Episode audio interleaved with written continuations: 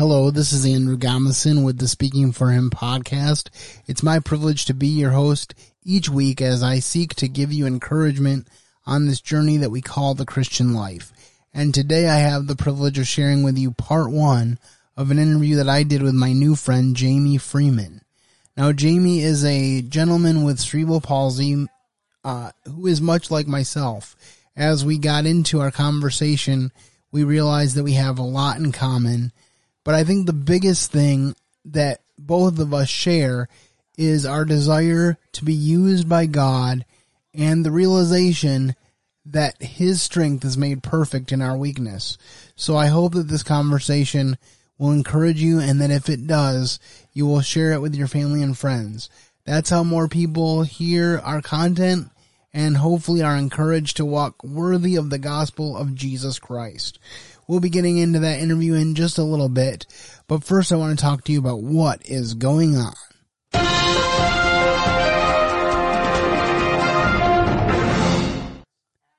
Well, what I have to share with you today is actually going to focus on the Uvalde shooting in Texas this past week. First of all, I want to let you all know that my thoughts and prayers are with everyone in Uvalde and everyone who is impacted by this shooting. This was a senseless act of violence, and it gives me a great amount of grief. And I hope that we can find ways to help prevent this from happening again. But as we get into this conversation, I think you'll find that it goes deeper than whether or not we allow guns to be possessed by American citizens or not. What it really comes down to is that we need to realize that these things are nuanced, that there's more than one factor involved in an issue like this.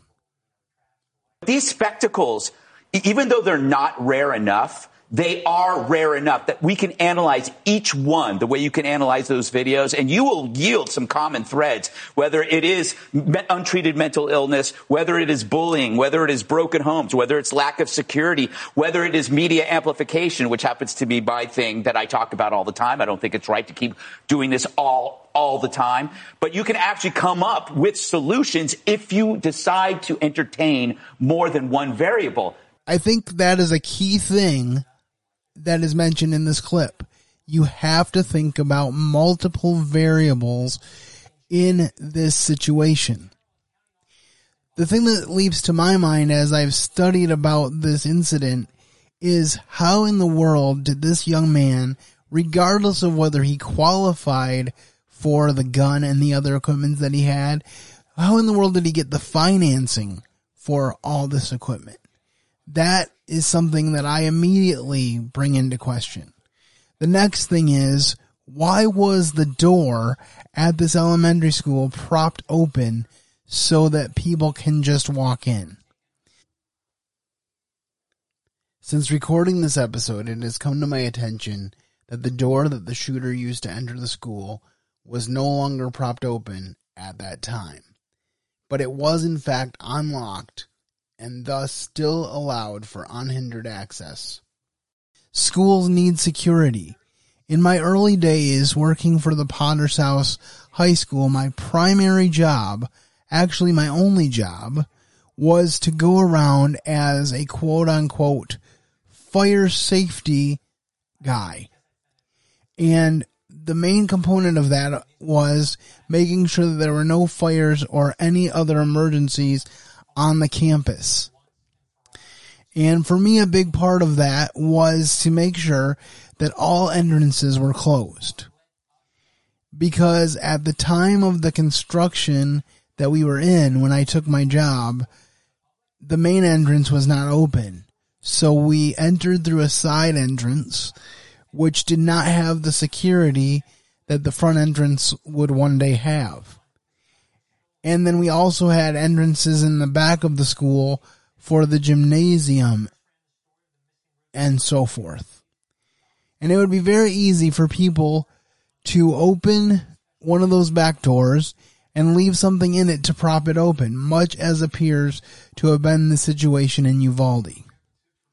And as I would go through the halls, hour after hour, day after day, in those early days at the Potter's house, I would always make sure that these doors were not propped open. Now, sometimes I would kind of worry that the people who propped the door would be a teacher or someone else who was working there, and that they would get upset at me for closing the door.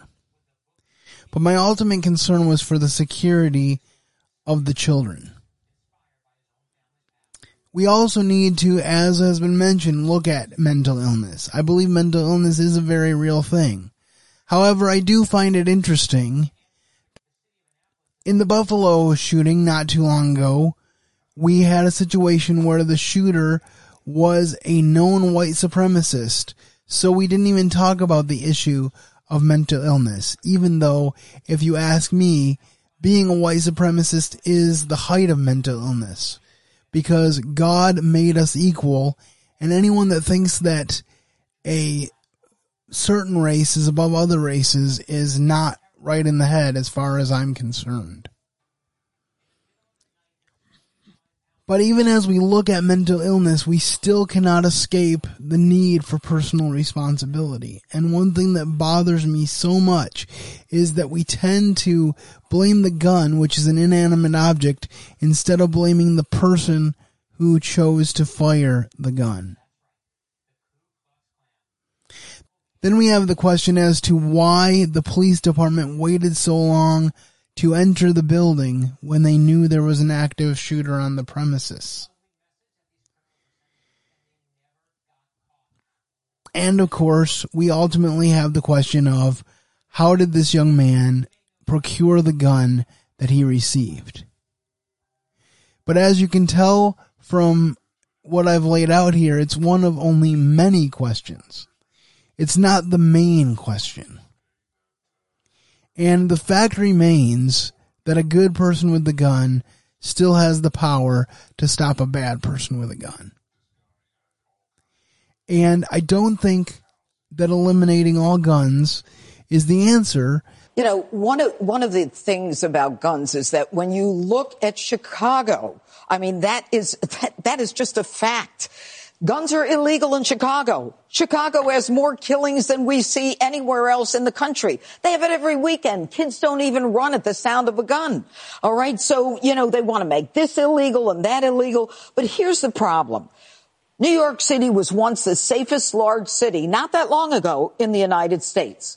The reason we're not safe anymore, the reason crime is surging is not because of an increase, is not because of COVID, it's not because of the pandemic, it's because these same people and their social justice agenda have decided that we got to let everybody out on bail. Let's not keep anybody in jail.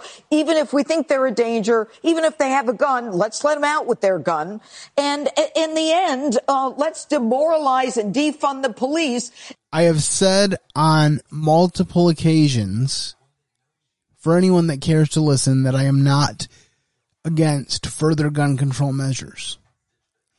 What I am against, though, is blanket statements that say if you take away all guns, then this violence will stop. If you ban all guns, this violence will stop.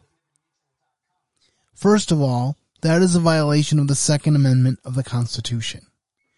There is a process to repeal amendments, and if they want to repeal it, they should follow that process. But secondly, and most importantly, as has been outlined in this clip, you will not stop gun violence by outlawing guns. In this clip, Judge Perraro is talking about the gun violence in Chicago. And she says, Chicago has some of the strictest rules on the books for the US of A, and yet they still have high gun crimes.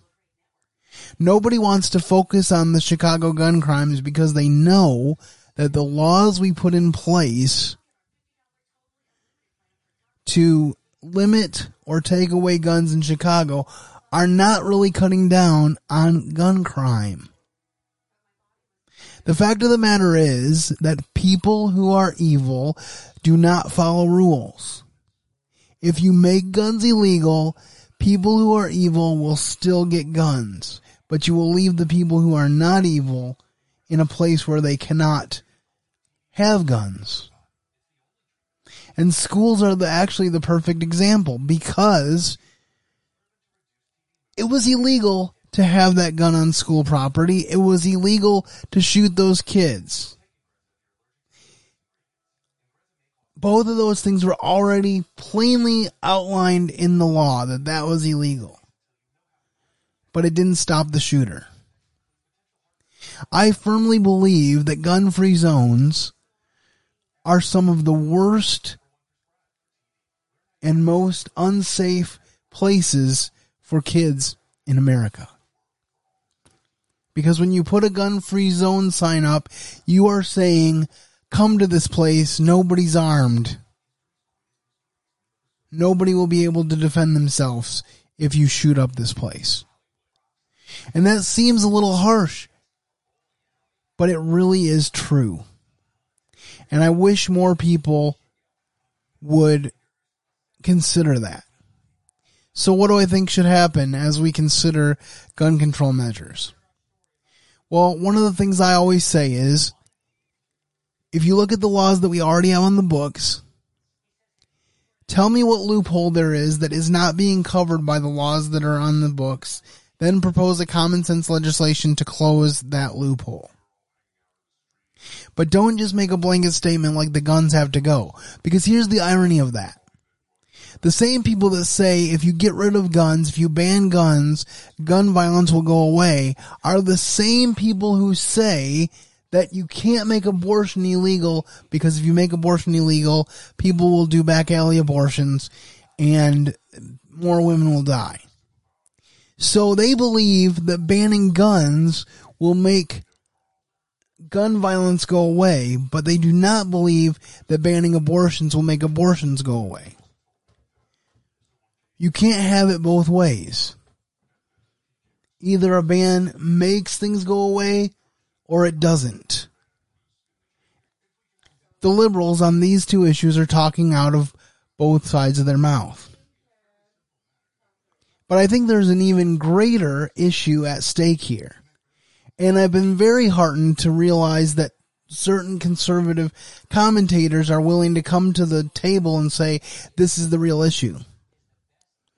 They're missing the point here.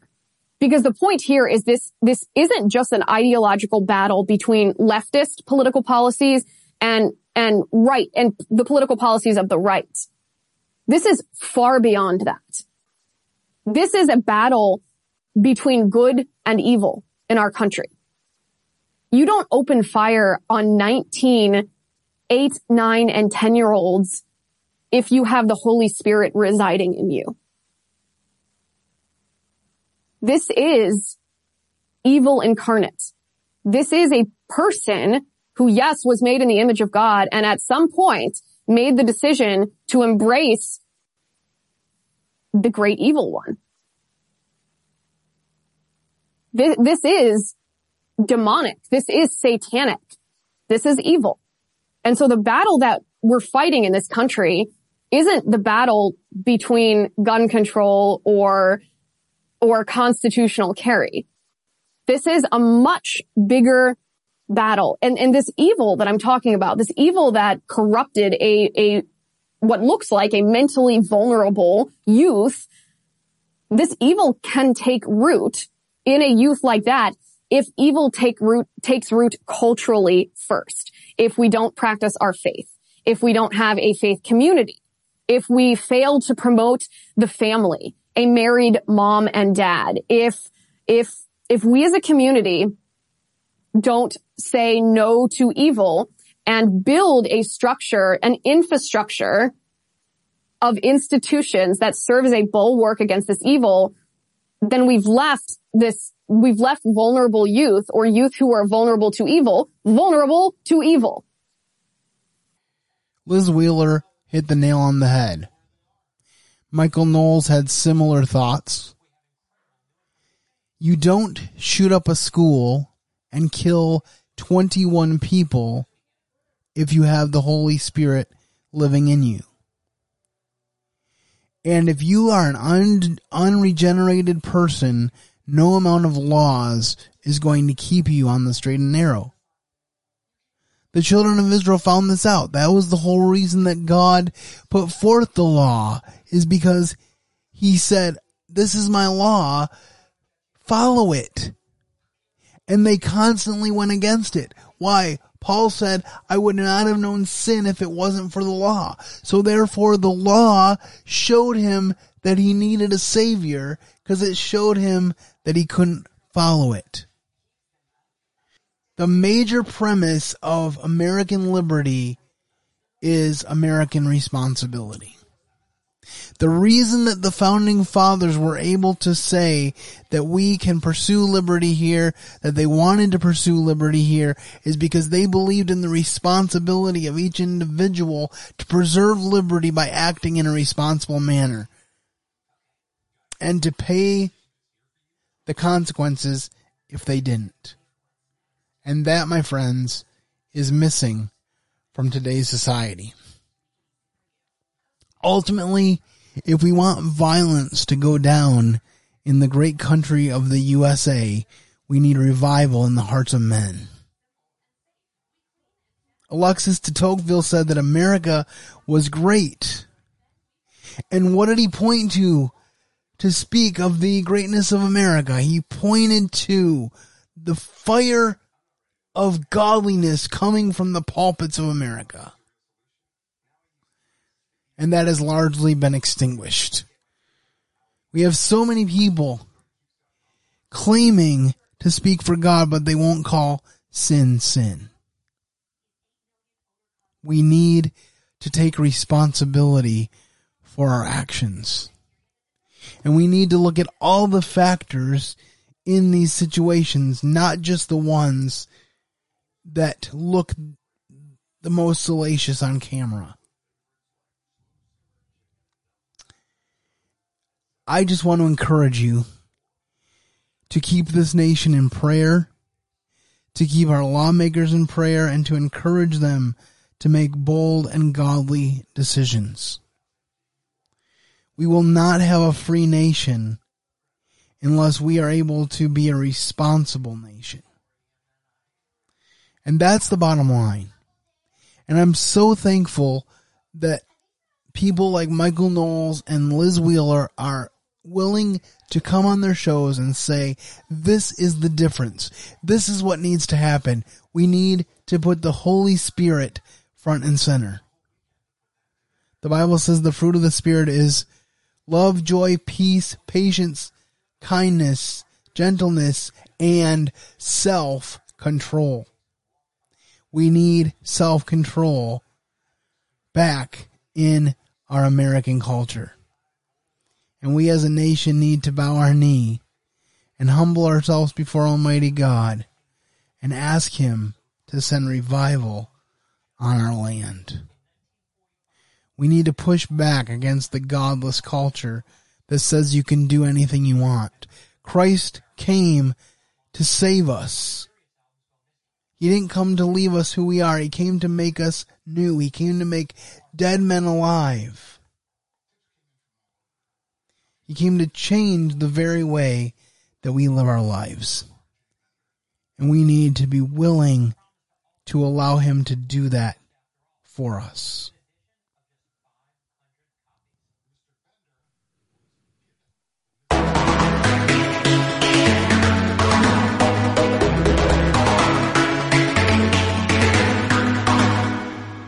I am super excited today that I get to share this interview with Jamie Freeman. Jamie is an exciting guy who has a great passion for the Lord Jesus. I will mention at the top of this show that he does have a speech impediment, so please listen carefully. But I'm sure that you will be blessed by what he has to share and that you will be a better person having heard his story. And the miracle of following Christ is that the amazing things that God has done in Jamie's life, He can do similar things through you. He just needs you to be willing to be used. One of the things I really like about Jamie is he talks about how we always want to be strong, but God uses our weakness. And Jamie had to come to the place where he realized that God had a plan for him, even if he didn't heal him the way he would have desired. Jamie and I actually have very similar stories in this regard, and so I hope that it is encouraging to you to hear him talk about all that he has overcome and all that he's accomplished. He is an author of 2 books and the father of 5 children. Before we get into part 1 of this interview, I just want to share with you our quote of the day.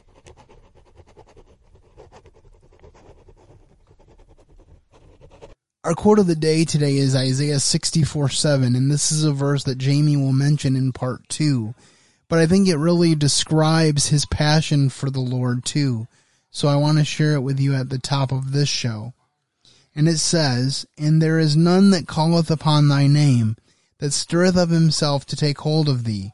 For thou hast hid thy face from us, and hast consumed us because of our iniquities." And Jamie was talking about that convicted him, that he needed to be in the regular practice of seeking to lay hold of God. And it reminds me of what Paul said in Philippians chapter 3:2 when he said, "I seek to lay hold of that for which he laid hold of me." And that's actually the inspiration for the theme of Speaking for Him, which is speaking for Him who spoke for me. So realizing that God has a claim on our lives as Creator, and that we should live our lives in accordance with the idea that He knows what's best for us, and He knows the way that He wants to use us. So without further ado, here is the first part of my interview with Jamie Freeman.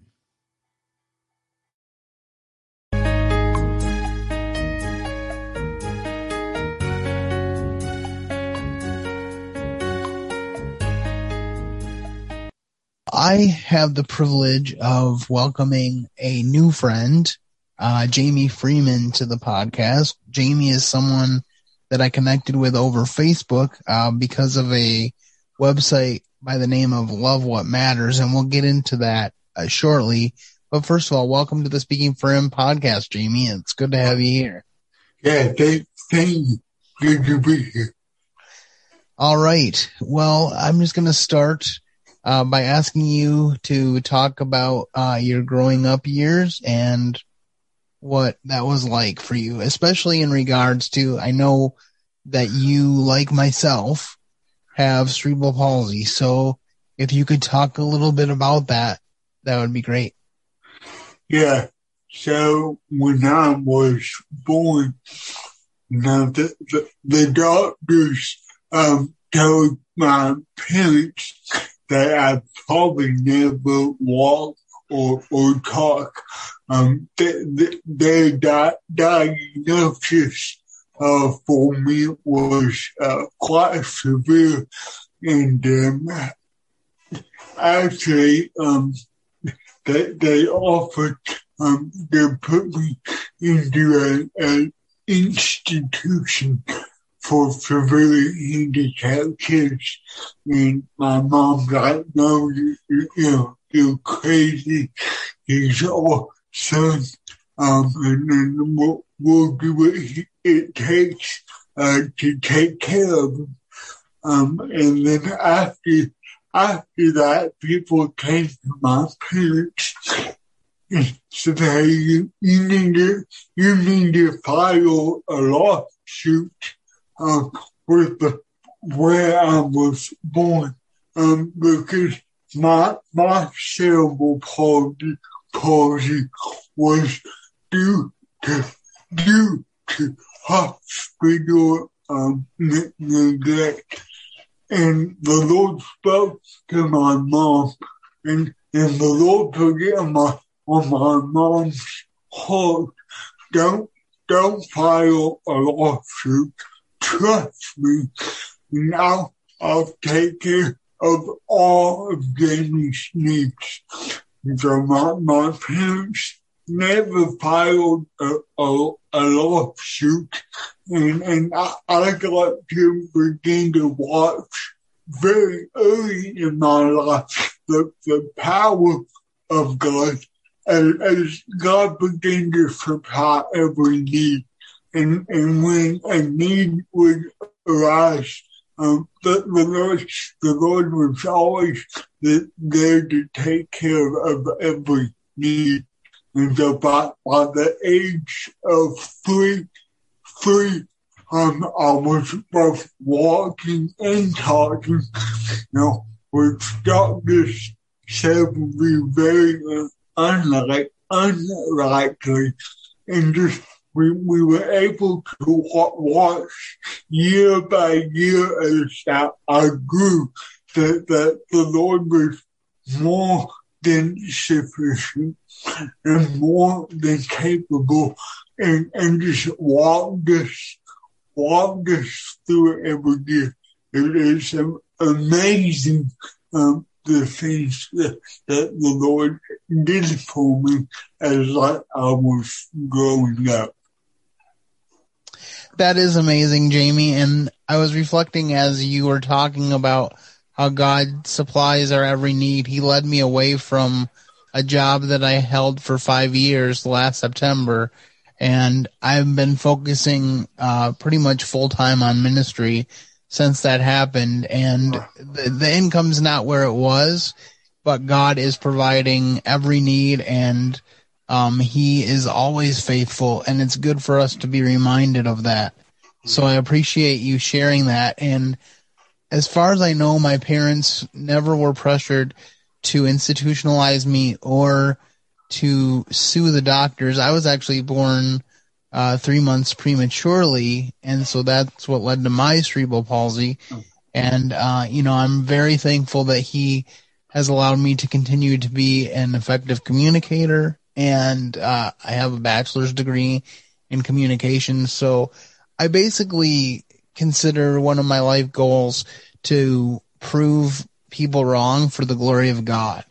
And so I'm sure that you have had similar experiences and goals. So that's what really encouraged me when I read your story, was just like, this guy and I have lived through some of the same struggles, and we serve the same mighty God. So that's an exciting thing. Absolutely.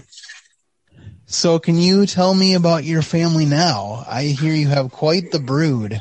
Yeah. So I've been married. We've been married for 16 years, and we have 5 kids.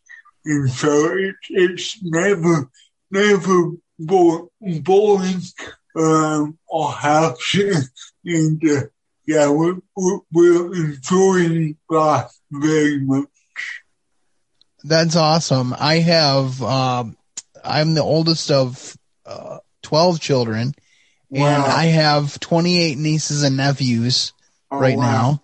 Yeah. God hasn't gifted me with my wife yet, but I believe she's out there somewhere. So I'm excited to see how God will answer that prayer. Yeah. And that's really exciting for you to have 16 years of marriage in, and I'm sure you've seen God's faithfulness in that process as well. Absolutely. Yeah.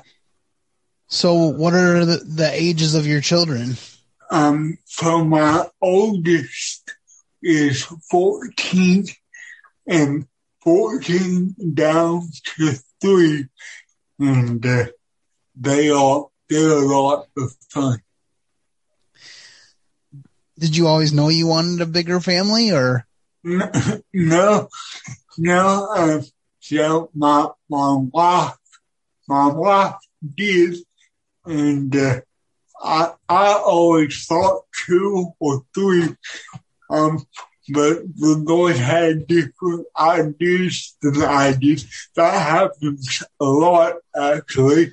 And we are at 5 right now, and we'll see what He does in the future. Isn't that the truth? A lot of times we have a plan, and God writes a whole nother script than what we were thinking. Yeah, that's kind of the story of my life. So how did you meet your wife?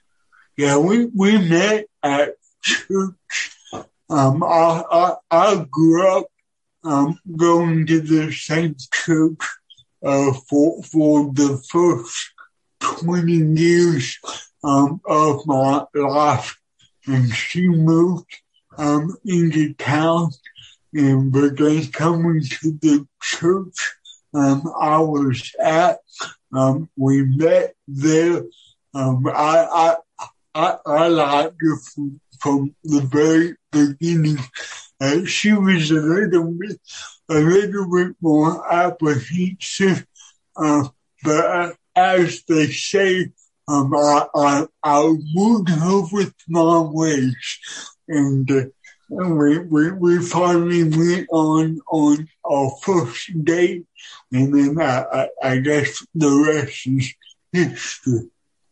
Well, I'm really encouraged by that because I have had my own struggles in this area of life. I've had, young ladies that have captured my interest, but so far the interest has not been reciprocated. So, and I know that being in a relationship with someone with a profound disability can be a challenge, and I know it's going to take someone special to take on the challenge. I get a little frustrated when I see disabled people, particularly who aren't believers, who take offense when people talk about it being, less than normal for relationships like that to exist. And it should be more normalized than it is. But at the same time, I know what my limitations are. And sometimes, even today, even though I'm largely at peace with the way God made me, I still sometimes lay in bed at night and wish that I had a whole body instead of one that was crippled, because it would be much easier to offer someone a whole body than a crippled one. But I know ultimately that God has a plan, and his timing is not my timing. Yeah. So your story encourages me, and we just got to keep believing that God has every good thing for us, right? That's right. Yeah. Yeah. So, you said you grew up in the church and you've been going there for a long time, but when did your relationship with Jesus become personal? So the Lord really began to move in my own heart when I was pretty young. So I don't remember an exact moment, but when I was 7 or 8 years old, the Lord really became real to me. And he did a work in my heart and just gave me a desire to go after him, and I've been doing it ever since. Now I'm 36, so 30 years later, and I still can't get enough of it. Well, it was the Apostle Peter, right, when the 5,000 were following Jesus and he fed them, and then they were kind of looking for another meal. They missed the spiritual application, and they were kind of looking for another meal. And when he chose not to give them that meal, they walked away. And Jesus said some of the most sobering words I remember from the scriptures. He said, "Will you also go away?" And Peter's words resonate with me from time to time as one of my favorite verses. He says, "Where should we go? For you alone have the words of eternal life." And see, to me, that's really inner. It's interesting that you brought that up, because I think when I was really young, 6, 7, 8, the man in that moment in my life, when the thing that attracted me the most to God was I was always taught that God is a healer of the sick. And so when I was a little boy, what I wanted more than anything was to be healed of cerebral palsy.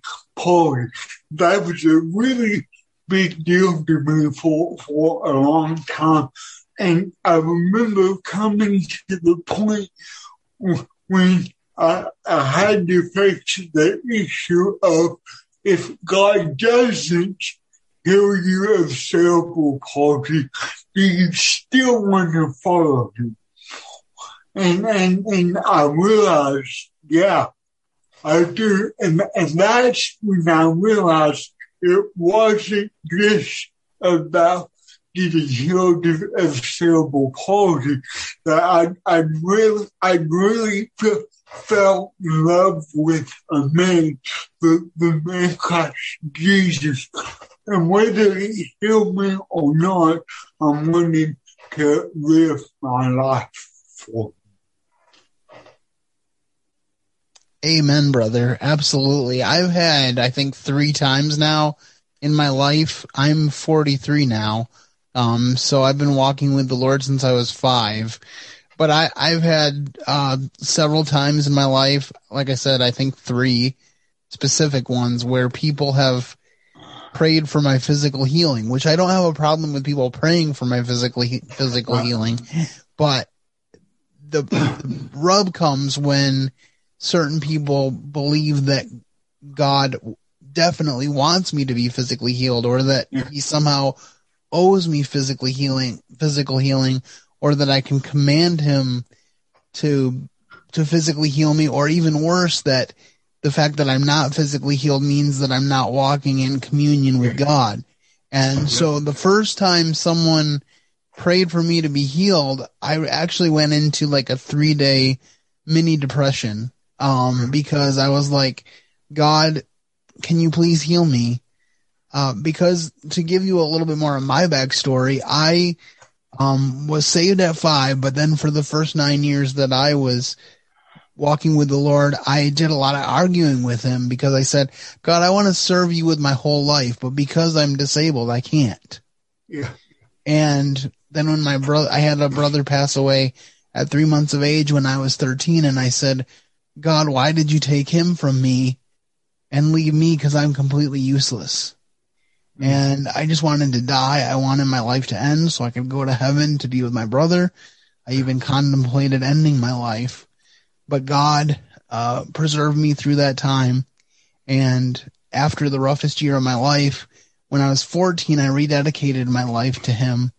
And he took what I gave him and allowed me to begin a ministry, which is now a weekly podcast ministry and a traveling preaching ministry. So yeah, see, this is really interesting, because I grew up in a very Pentecostal, charismatic background, and so physical healing was huge. I was prayed for. I was prayed for hundreds of times. Just growing up in that whole type of movement.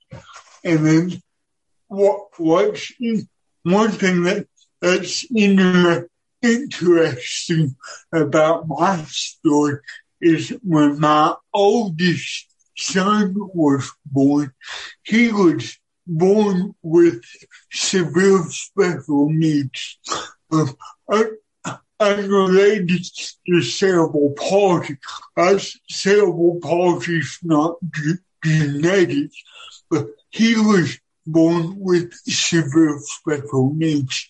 And the night that he was born, that whole day was a crazy day.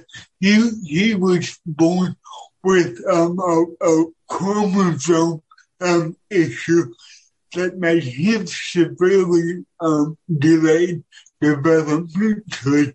The night that he was born, I kind of got alone with the Lord.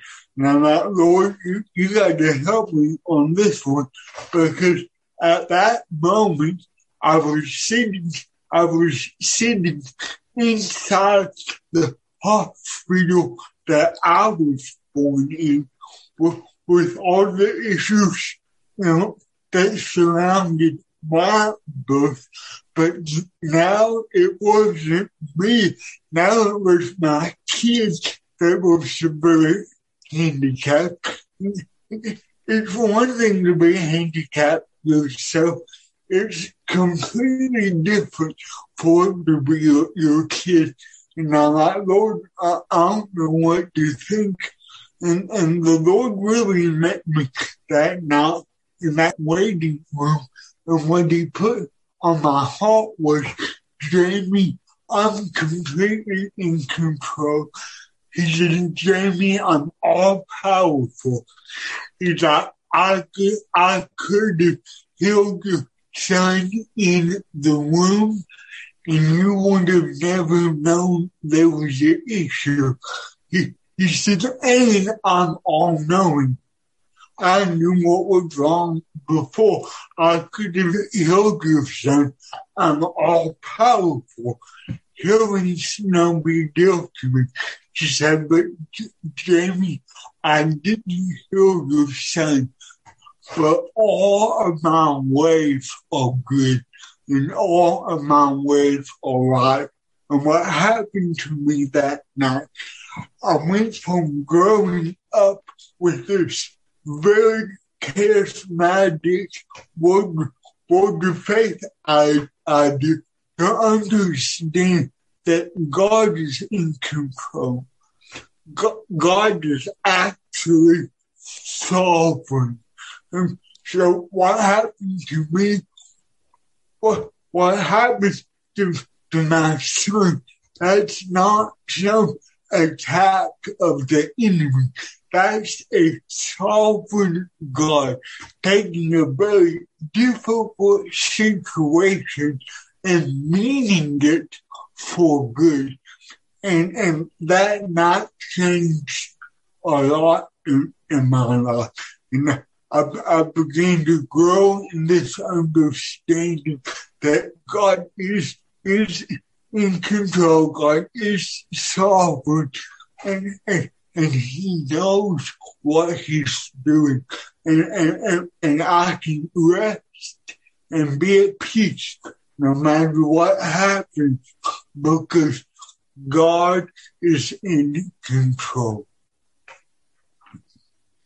Well, when I was going through my initial struggles with this issue myself, God led me to John chapter 9, where the disciples said, who sinned, this man or his parents, that he was born blind? And Jesus said, neither this man nor his parents sinned, but that the glory of God may be made manifest in him.